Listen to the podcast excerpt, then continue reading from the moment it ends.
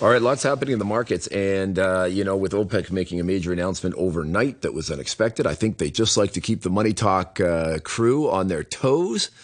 Uh, so we're going to welcome to make sense of all of this in our studio in Admiralty, Andrew Sullivan, founder of Asian Market Sense. Andrew, good morning. Good morning. All right, and joining us from the uh, on the line from the United States is Ben Emons, principal and senior portfolio manager at NewEdge Wealth. Uh, good evening, Ben.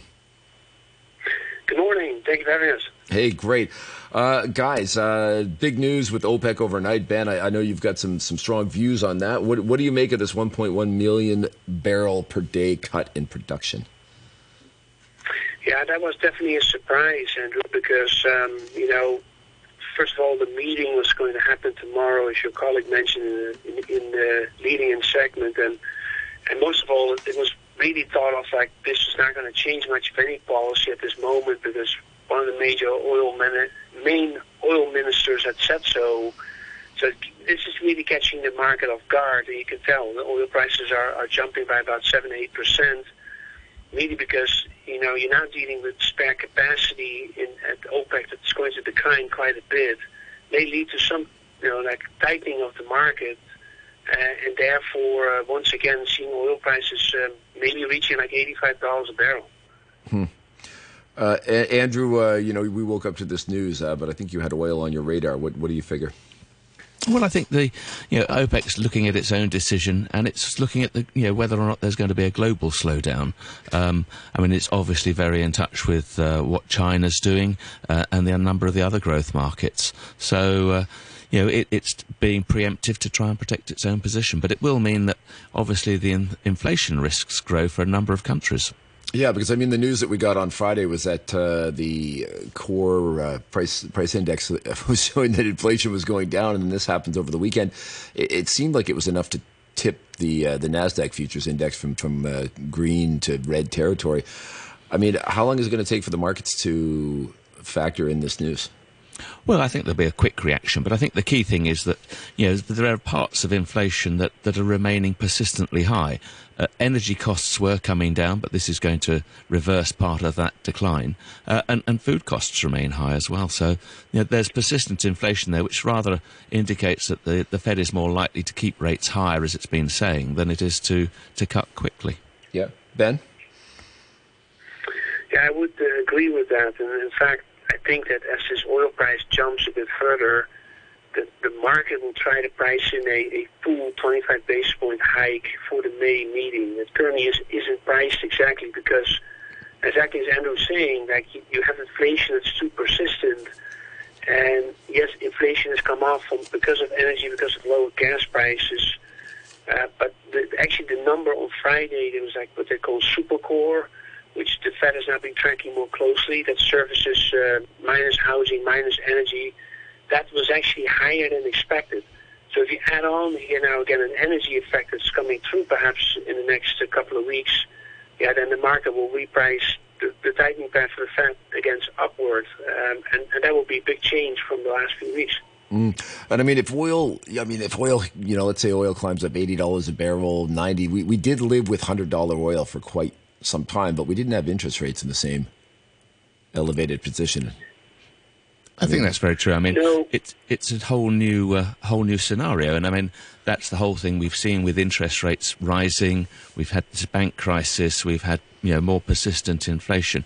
It, it's really uh, coming home that uh, you know some of the unintended consequences of raising interest rates as quickly as has had to be raised uh, is impacting the economies. Mm-hmm. Ben.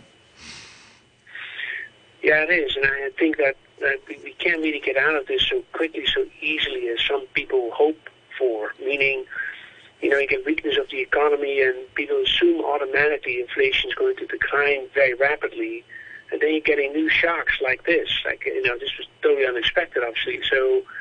Um, we're going to be living with higher interest rates for some time to come, for the next number of years.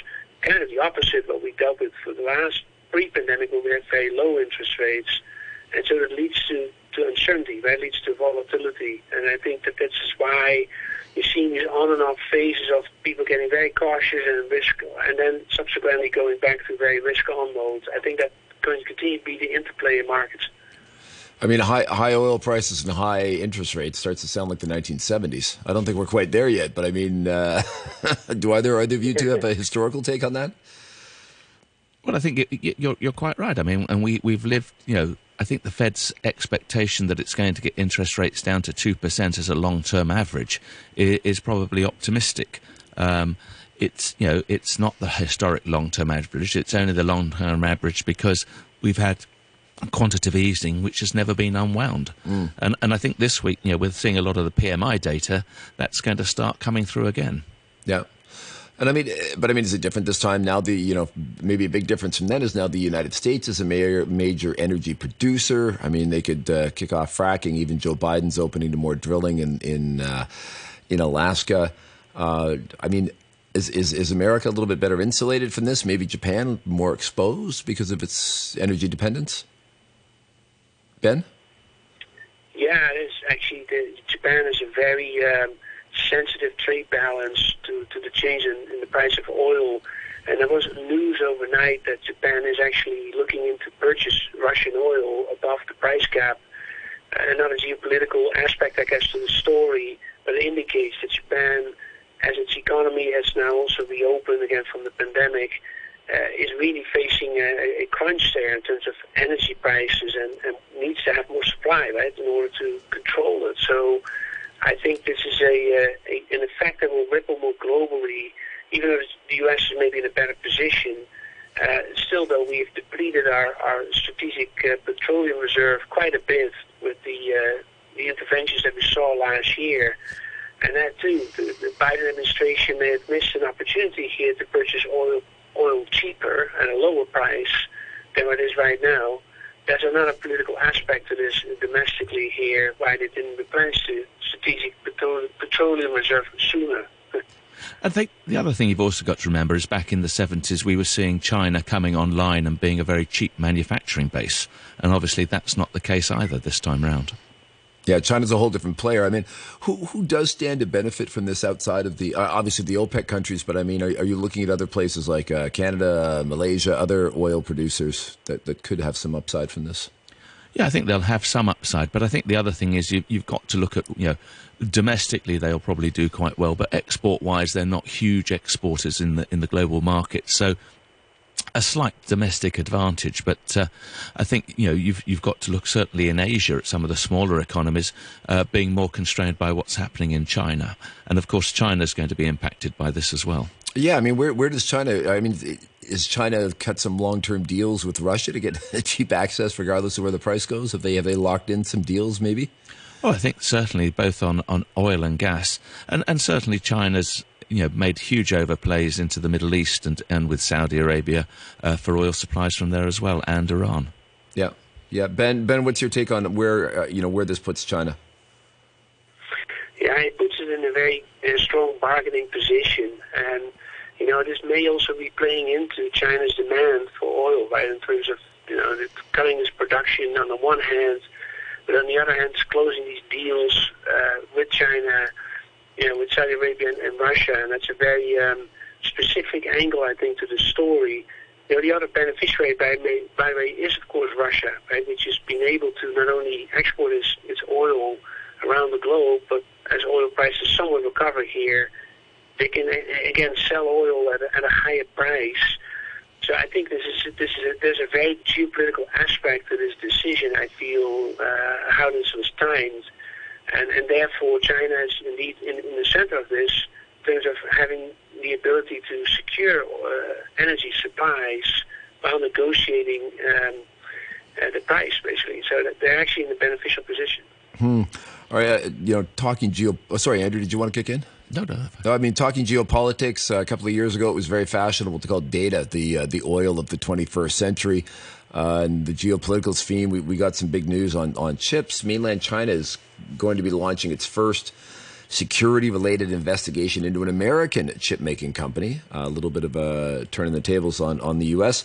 Uh, and they're going to be investigating Micron Technology, uh, who you know do about more than 10% of their sales in China. Theoretically, their products could be uh, replaced by things that are available in the Chinese market. But what, what is your you know, if I can get your guys' take on on where we go on the chips front, because this is quite quite important. I think I think China is going to be more reactionary. I mean, it, it suffered sanctions really going back to when uh, when Trump went after ZTE and and Huawei, mm. um, and it's been reasonably complacent in in its reaction so far. But obviously, this is starting to hurt it. it uh, now that you've got Japan and the Netherlands and a number of other countries supporting America's um, curtailment on its access to the higher technology, um, it's going to have, face real problems. Mm-hmm. Yeah, Ben, is, are people talking about it over where you are? Yeah, they are, and I, I think you know the, the CHIPS Act that we that we have here as law.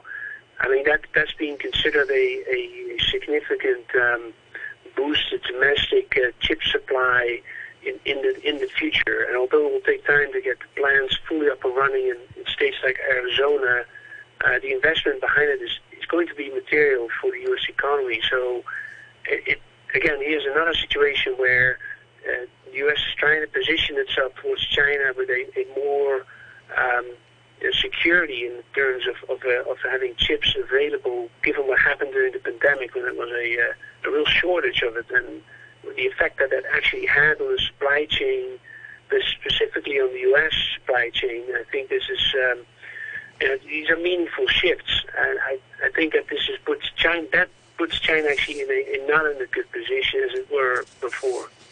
Yeah, and I mean, you know, so we have the, the Chip Four alliance with uh, the U.S., Taiwan, Japan, Korea. Is is China trying to send a message to them? Maybe the Dutch, other people that are considering, uh, you know, putting some kind of restrictions on, on chip export to China.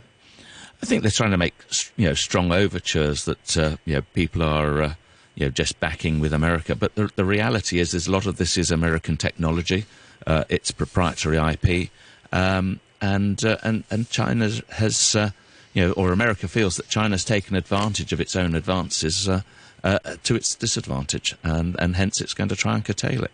Mm-hmm. Yeah, I mean, Qin, Beijing Foreign Minister Qin Gang, he was he was quite direct over the weekend, sending a message to Japan saying like, just don't do it.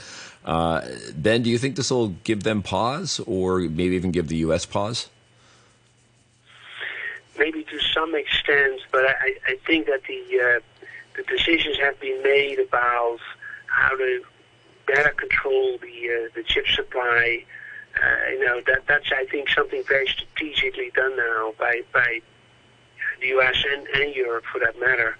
Uh, it's also I think in in relation to uh, what you're seeing playing out um, in the technology space in general, right? Of the constant uh, uh, focus on, on our national security through even apps like TikTok, it just indicates that there's a very strong political, um, bipartisan, by the way, support uh, to to secure our, our data. And, and, I think this is why, as much as China may, may having strong rhetoric that direction, uh, it's not going to really change anything in terms of policy.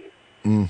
Uh, I'm wondering if this friction between the U.S. and China, particularly on tech, is going to be is, is one of the things impacting on Hong Kong's IPO market. Uh, you know, we kind of got used to being on top for a long time, and then I think the recent numbers just came out. Hong Kong has dropped to seventh spot on the uh, global IPO ranking. Revenue's down 52 percent. I know a lot of people in this town uh, kind of live or die by IPOs and, and working on them. W- what's going on? What? Uh, how, why is Hong Kong losing its luster? I think a lot of that is just down to the COVID lockdowns with clients unable to visit Hong Kong, unable to see client, uh, unable to see customers and companies, uh, has made that market very difficult. Whilst other markets have been open, so uh, just a natural uh, easing away. It's interesting that on Friday there are new regulations about smaller companies being able to come to IPO without having to show profits.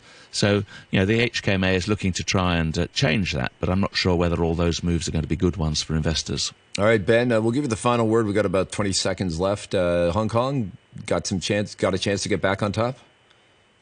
Yeah, for sure. I think that the reopening is, is meaningful, so that, to, to Andrew's point, that, that was the effect on, on having the market being very depressed. So reopening it will bring capital eventually back. Besides that, there's ongoing here too in the U.S. focus on, on Chinese companies are listed here that are under the major scrutiny from an accounting point of view. So the the relisting elsewhere, what's the best destination? That's Hong Kong. So likely Hong Kong will get a uh, will climb in the ranks for IPOs. All right, we'll look forward to that. Uh, be good news for the city, uh, just like our good news on our plate of wind on the weekend at the Rugby Sevens. Thank you to Andrew Sullivan, founder at Asian Market Sense, Ben Emons, principal and senior portfolio manager, NewEdge Wealth.